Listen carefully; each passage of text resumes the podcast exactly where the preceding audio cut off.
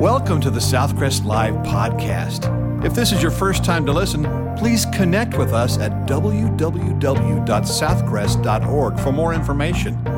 Thanks for listening and enjoy today's message.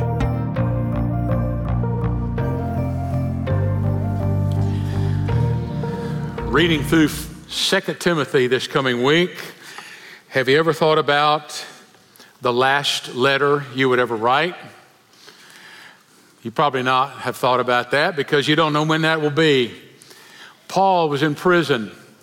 Paul was writing to Timothy, a young pastor in Ephesus, his son in the faith. He knew that his days were numbered. He knew that he didn't have long. He was about to be executed.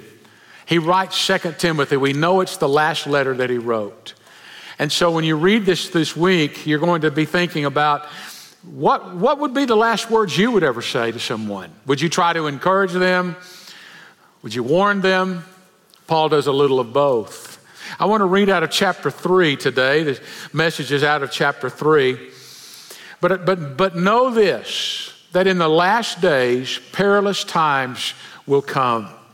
For men will be lovers of themselves, lovers of money, boasters, proud, blasphemers, disobedient to parents, unthankful, unholy, unloving, unforgiving, slanderers, without self control, brutal, despisers of good, traitors or truce breakers, headstrong, haughty lovers of pleasure rather than lovers of God, having a form of godliness, but denying its power. And from such people, turn away. For of this sort are those who creep into households and make captives of gullible women, loaded down with sins, led away by various lusts, always learning, never able to come to the knowledge of the truth. Now, as Jannes and Jambres resisted Moses, so do these also resist the truth. Men of corrupt minds, disapproved concerning the faith. But they will progress no further, for their folly will be manifest to all, as theirs also was. But you have carefully followed my doctrine, my manner of life, purpose, faith, long suffering, love, perseverance persecutions, afflictions, which happened to me at Antioch, at Iconium, and at Lystra. What persecutions I endured, and out of them all the Lord delivered me. Yes, and all who desire to live godly in Christ Jesus will suffer persecution. But evil men and impostors will grow worse and worse, deceiving and being deceived. But you must continue in the things which you have learned and been assured of, knowing from whom you have learned them, and that from childhood you have known the Holy Scriptures, which are able to make you wise for salvation through faith which is in Christ Jesus. All Scripture is given by inspiration of God and is profitable for doctrine, for reproof, for correction for instruction in righteousness, that the man of God may be complete, thoroughly equipped for every good work. Would you join me as we pray? Lord, we ask that you speak to us from your word, encourage us, convict us, challenge us, draw us closer to you. In Jesus' name we ask it. Amen.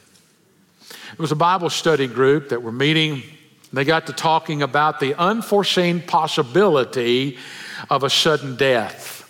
Now, none of us knows when we're going to die. At least we don't think we know. And they were talking about that, and he said, We're all going to die one day, and none of us will really know, but if we would all, but if we did know, we would all do a better job of preparing for it. And then he asked this question if you knew that you had four weeks left in your life, that was all, four weeks, what would you do? Well, one man said, I would go out into my community and I would minister the gospel to those who've not yet accepted Jesus Christ into their lives. And the group leader applauded him, and all the group agreed that that would be a great thing to do. Another lady said, I would dedicate all my remaining time to serving God, my family, my church, and my fellow man with a greater conviction. And again, the group said, That's wonderful. You're to be commended for that. And then a man in the back finally spoke up and said, I'd go to my mother in law's house for four weeks. And everyone was puzzled by that answer. And when the group leader asked him, Why go to your mother in law's home? And he said, Because that will make it the longest four weeks of my life. now, no offense to mother in laws. I, I, had a great mother in law. That would not have been the case, but somebody had to be the butt of the jokes there. Paul's writing from prison, and he knows he doesn't have long. He's trying to encourage a young man. And he knows some hard times are coming.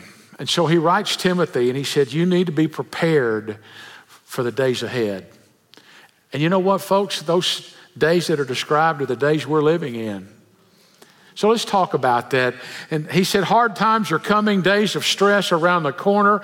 In fact, that's how he begins this part of his letter with the certainty of the last days. He said, Know this.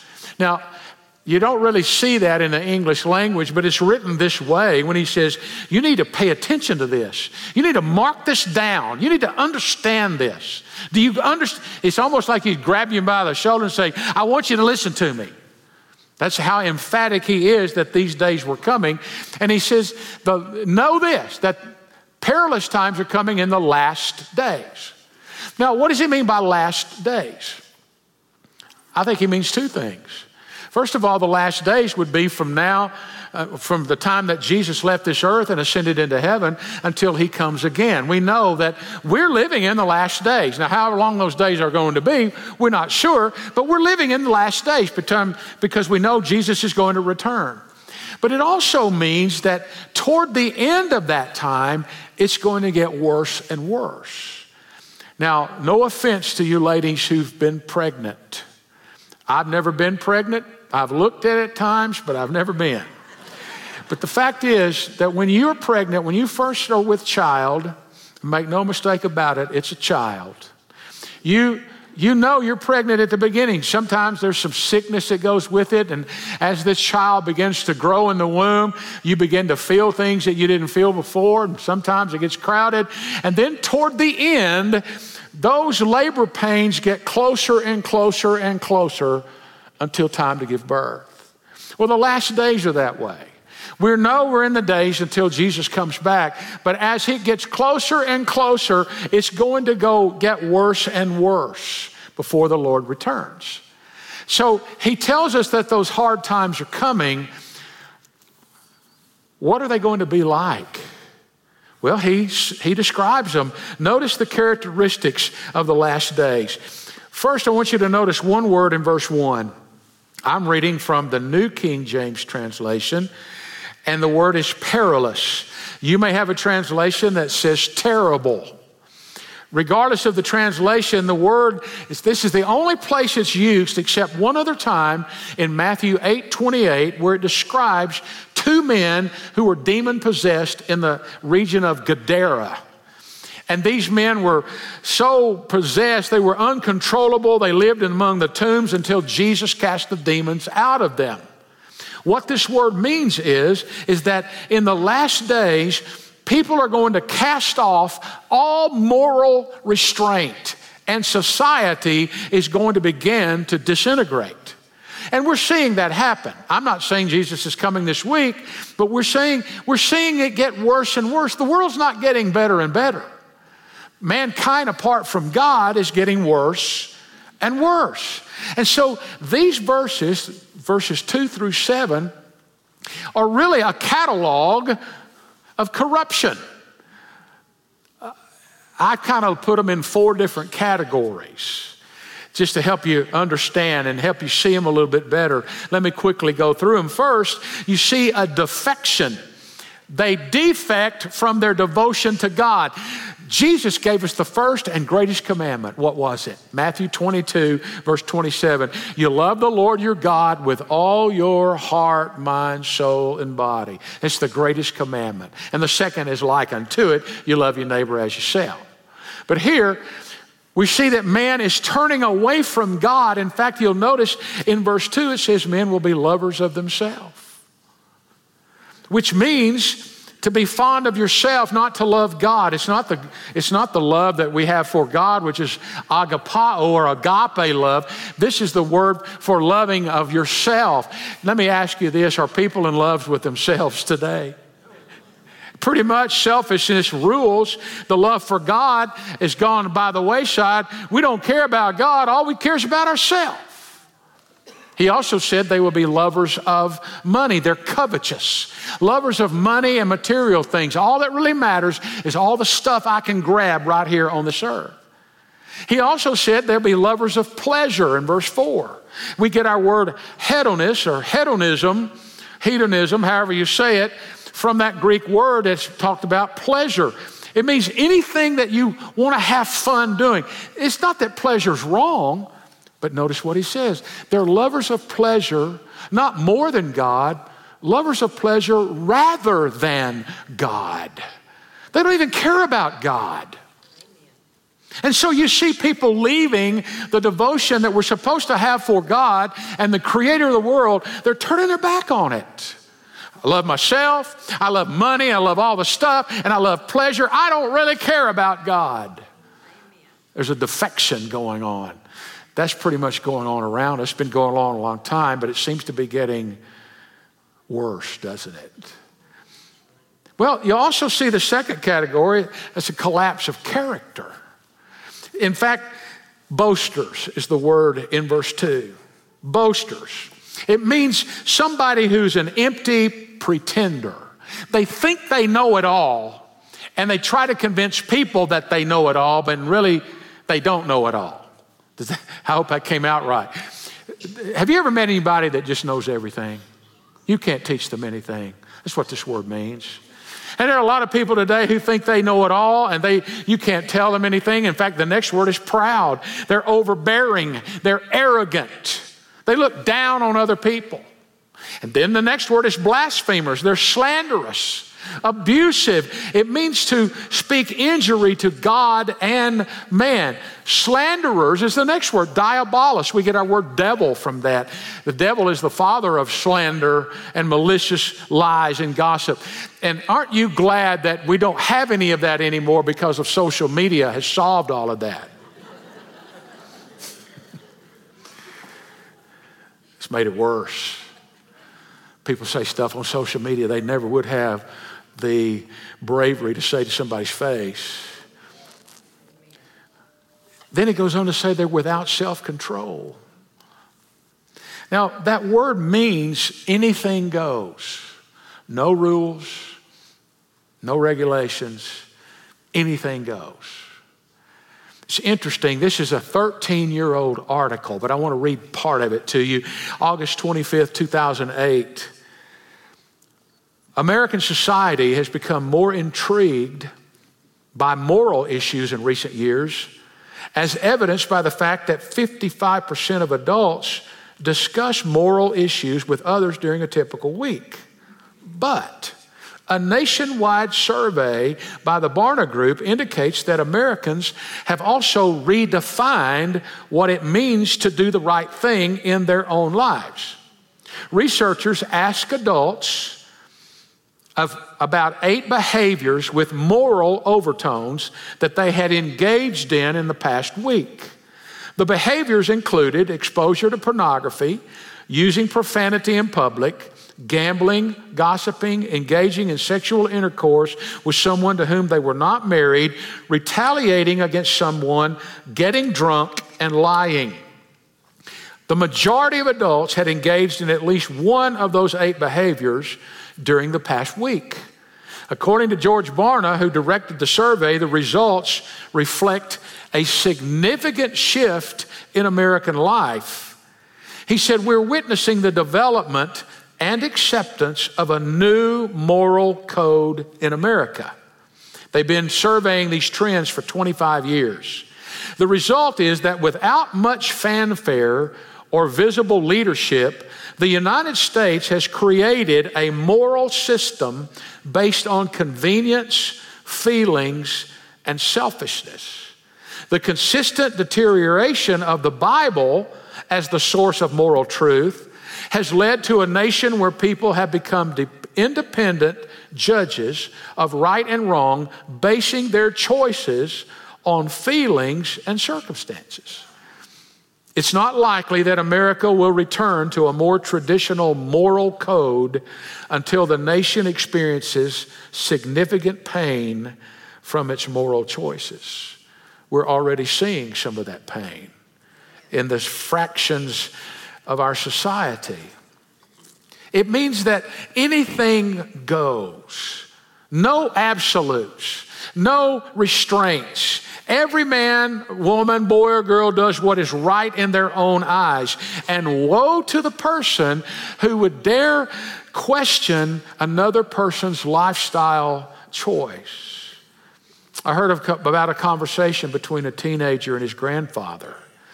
And the young man said, Gee, granddad, your generation didn't have all these social diseases. What did you wear to have safe sex? The grandfather simply said, A wedding ring. There's another word, brutal. Brutal means untamed, like ravening wolves. Can you believe how brutal people are becoming? It's because they've taken their eyes off God, because God's not even in the moral compass in their life. And about the time we think somebody commits some heinous crime, we think it can't get any worse. It gets worse. They're despisers of those that are good. They not only hate the good, they hate those who stand for the good. They're heady. Uh, that means they're headstrong and self willed. They know it all. And the word haughty means they're conceited and puffed up. You see the breakdown of character today.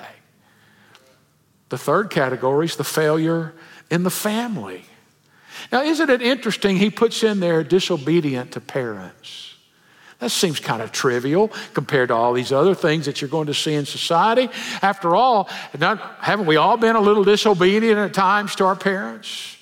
But the scripture says to honor your father and mother.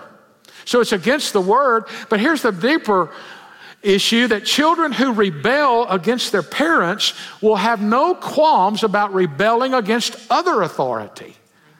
You, son, you, you uh, school teachers, you're well aware of that.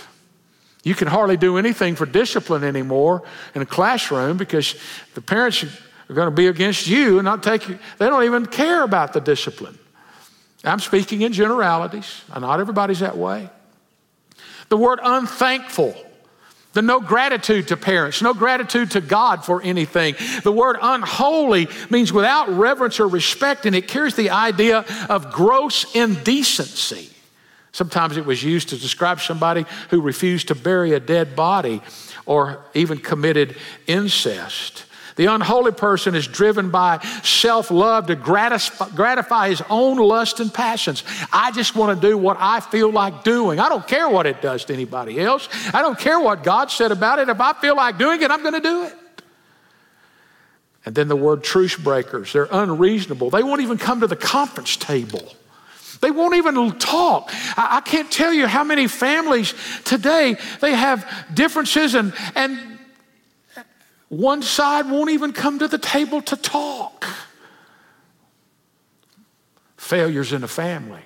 And believe it or not, there's still another category, and it's not surprising that there's a counterfeiting of the church. Not every building that has a sign out front that says church is a church. You, and you would be amazed at all of these people that are described here. Did you know they can be religious? In fact, they're going to be more religious as time goes on because they're going to become more and more desperate people, and they're going to be asking the right answers. I mean, the right, the answer, asking the right questions, but they're just going to follow the wrong answer. They're thinking, I can be more religious. That'll make me better. But until you have a life transforming experience with Jesus Christ as your Savior, will your life ever change? It won't. There are a lot of religious people who are miserable. There are a lot of mean religious people. In the name of religions, people are killed today. So you're going to find that they have a form of religion, but no power in it. And then there are those who, who embrace this postmodern religion that allows them to do anything, to believe anything, to endorse anything, to live any way they want as long as it makes them happy. And so they take the Word of God and they say, no, you know, that's 2,000 years old. That doesn't apply anymore. And that's why verse 7 says they're always learning but never able to come to a knowledge of the truth. Verse, verses 6 through 9, they describe these teachers and how they do it. First of all, they prey on weak people. Now, verse 6 it says they creep into households and they make captives of gullible. That sometimes that word is silly or weak minded. It does not describe all women. In fact, most women are not this way. So don't write me. I didn't say that.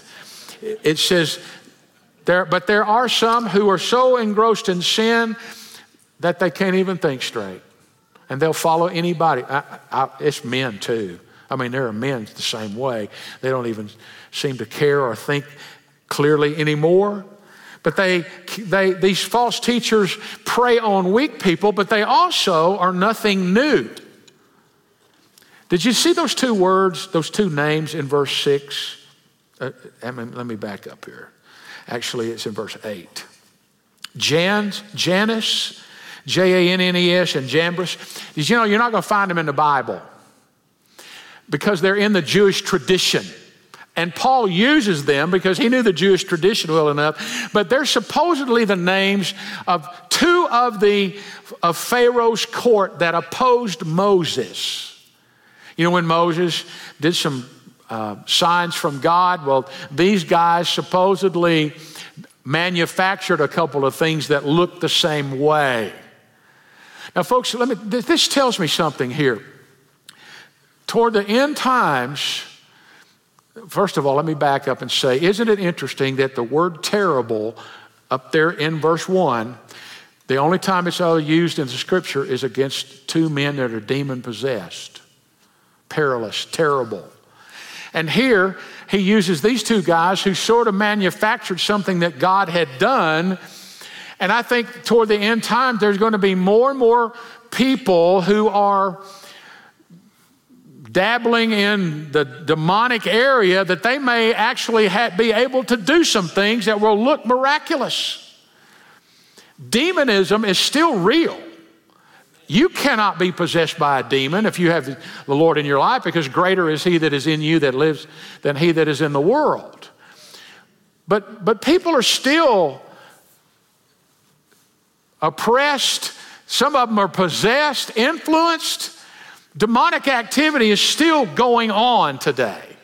We wrestle not against flesh and blood, but against principalities and rulers of darkness. And you're going to see that activity. And in the end times, after Jesus raptures the church in the tribulation time, you're going to even see more of it. Third, their success is limited. Verse 9 says it's not going to progress any further. They're going to be revealed just like Jannes and Jambres were, that they were not of God. The church, a lot of counterfeiting going on today. So, you see the certainty of the days and you see the characteristics. So, how do we stand in this time? What do we do? How are you going to make it? How are you going to stay with the Lord? And how are you going to keep on growing and walking with Him? So, let's talk about the Christian in the last days. What do we do? I don't want to be one of those that doesn't finish well. I want to finish well. So, several things have to take place. I want you to first notice it says, but you, which is a contrast, but you're not that way. So, the first thing is discernment. You need to use some. Who are you following? You're going to be like that person. Choose your friends well. Choose the people that you follow. You've got to discern are they teaching the truth? Paul said, But you followed me. You followed me in following the Lord. Basically, Paul said, I had nothing to hide. You know my manner of life. He said, You know the truth. You know my doctrine. I've taught you the truth. He goes on to say, You know my faith. I've tried to practice what I've been preaching.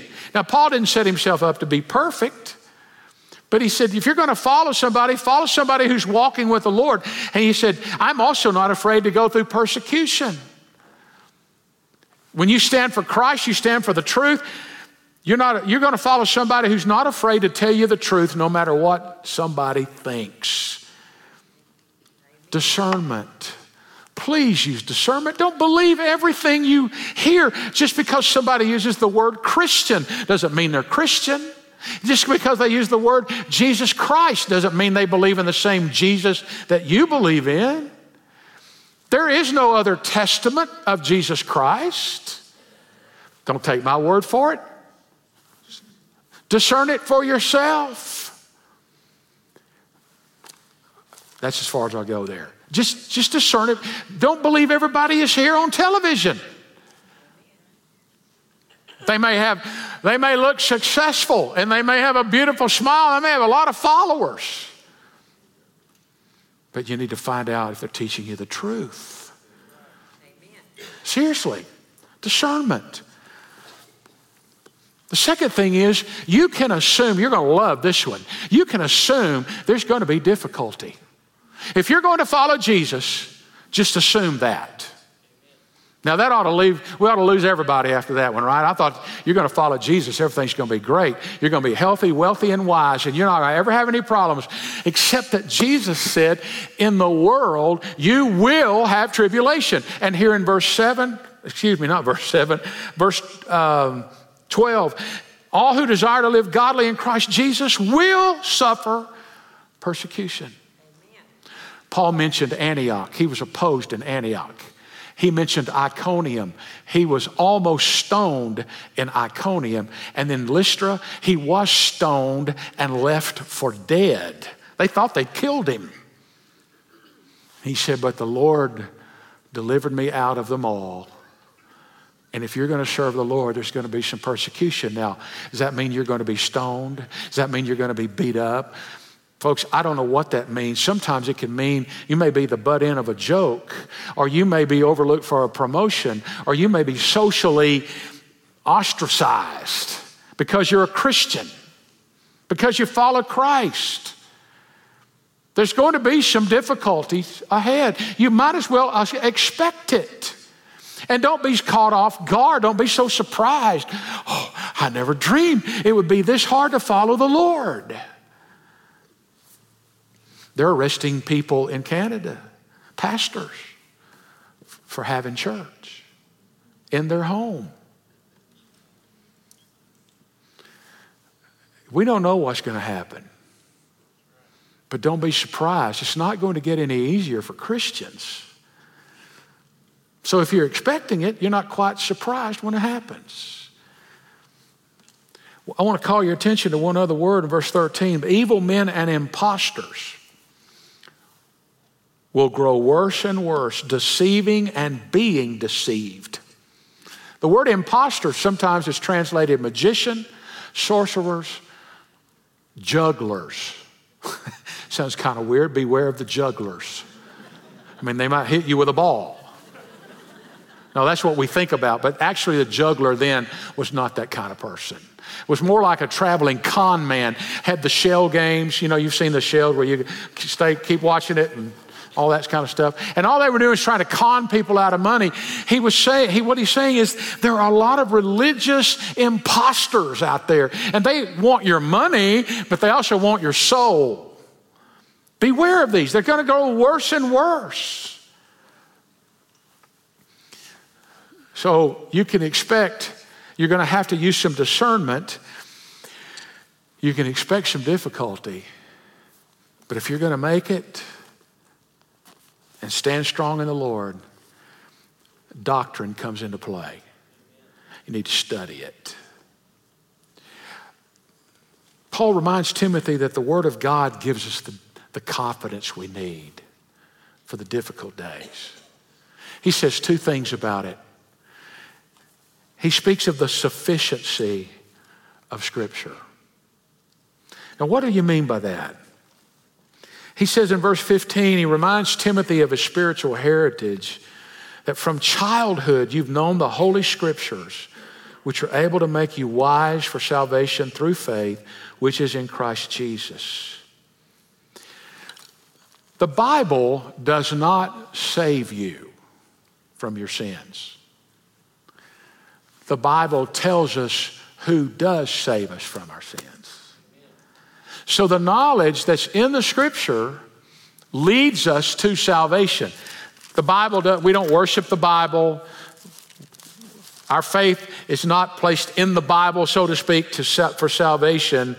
But the words of Scripture, it says the holy Scriptures that are written down are able to make you wise for salvation through faith in Christ Jesus. Everything you need to know about salvation and going to heaven is written in the Bible. That's, that's all you need to know. Now, the Bible is not an encyclopedia that speaks on hundreds of subjects in the universe, but it tells us the one thing that we need to know about the most important thing in the world, and that is how to know God through Jesus Christ. So, the truth of the Word of God can save you. The truth of the Word of God can forgive you. The truth can justify you. The truth can sanctify you, the purify you, transform you. Jesus is the truth. And the scripture takes us to the truth. And Timothy learned this from infancy. It speaks of his grandmother and his mother. Earlier in the, in the letter to Timothy, he spoke of Lois and Eunice. Why do you think we spend so much time and money and effort in the children's ministries of our church? These people are not babysitting over there, they're teaching about Jesus. It's, they, start, they start with the milk. God loves you. Jesus made you. He, he, he'll save you, whatever. But it's so important to teach them when they're young. You know, I remember my, my, earliest, my earliest recollections of the church, or the church, I thought I was born in the church. I really did. I was born in the nursery. And I thank God I had parents who took me there. It was later I learned that I went to the hospital. I, I was born in the hospital, then brought to the church. But, but, but I don't even know the names of the ladies who took care of me in the nursery. And I don't even know the names of the ladies who taught me in the preschool department because I don't remember them. But somebody taught me. I know my parents did, but I don't remember every Sunday school teacher I ever had. But I remember they taught me about Jesus. I thank God for the people that work in the children's area, and, and they are so dedicated to tell others about Jesus, and they're not there babysitting. But what I want you to see is it makes such a difference the rest of their life. We're so careful to teach them all the things about the world and baseball and football and basketball and track and all this stuff, but we don't teach them the Word of God. And then they go off to college, and some professor shakes them to the core. We, we need to let them know the sufficiency of Scripture. There is no other Bible. This is it. This is it. This is God's Word because he then talks about the authority of Scripture. And, I, and I, this is the best part of this whole message, so stay with me. All Scripture is given by inspiration of God. It means it's God breathed. It's interesting that over a period of 1,200 years, with 40 different people, that God breathed His word into them. It doesn't mean that He spoke audibly and they just wrote down every word. That's not what we believe. He inspired them and allowed their own personalities, allowed their own writing style to come through, and yet God inspired the words that they wrote. And what's amazing that over a period of 1200 years with 40 different people or more, it all has a unified theme and doesn't contradict itself. All scriptures given by inspiration of God, Old Testament, New Testament. Now, we've been reading through the Bible since last September, haven't we? Did you ever wonder why some of that stuff's in there? Oh, come on. I mean, we read this, why is this in the Bible? I mean, there's some pretty heinous things in there. But somehow God said, it's in there. Folks, you need to understand that this is the highest possible view of Scripture. Now, now go look at verse 16. Look at your copy of the Scripture. I want you to notice something. I want you to pay attention to the phrases that Paul uses. God's Word, it says, all Scripture is given by inspiration of God, is profitable for doctrine. So God tells us what is right, the teaching. For reproof, God tells us what is not right for correction, rebuking. For correction, God tells us how to get it right. And as for instruction in righteousness, He tells us how to stay right. So He tells us what is right, what is not right, how to get it right, and how to stay right. That's what God's Word is we're thoroughly equipped. Doesn't mean the days won't be hard, but you come back to the promises of God. If you ever think you're going down, read the ending. Jesus wins. He wins. but you know what? The only way that you can stand in these days is if you know Jesus Christ. It's the only way. You can know about him, still not know him. You can go to church, still not know him. You could have been baptized and still not know him. How do I know that? Because I've been there. I've been there, done that, got the t shirt, just didn't get Jesus. Until I realized that my sin separated me from God and I asked Him to forgive me. Why would He forgive me? Well, first of all, because of his mercy and grace. Most of all, because Jesus paid it all. He lived a sinless life, paid for our sin, rose again. And when you place your faith and trust in Jesus, He transforms your life. He doesn't make you religious, He transforms your life. He gives you the purpose and the direction. His Spirit guides you and teaches you. His Holy Spirit will help you discern who's telling you the truth and who's not. And If you don't know Jesus, you can know him right now. Would you pray with me?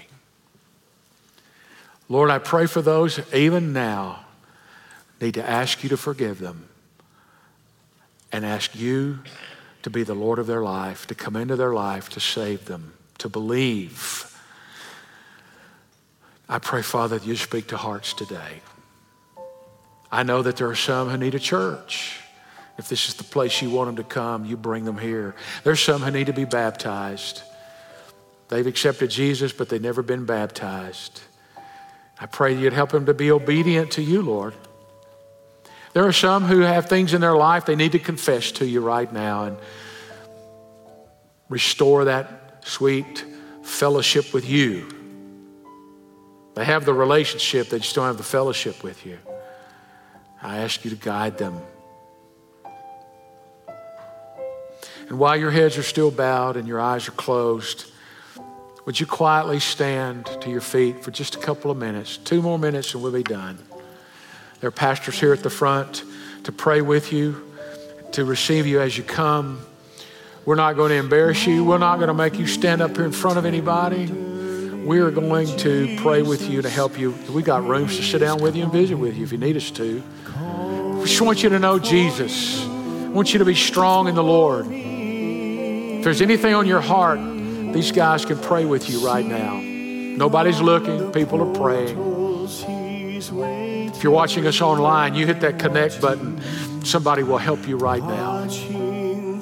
Would you come? We'll wait just a moment, then we're going. Thank you for listening to today's message. If you would like more information, to make a commitment or to request prayer, please text the word podcast to 555 888. You can also connect with us on our Southcrest app or our website for complete worship services or to plan to visit us in person. Thanks again for listening.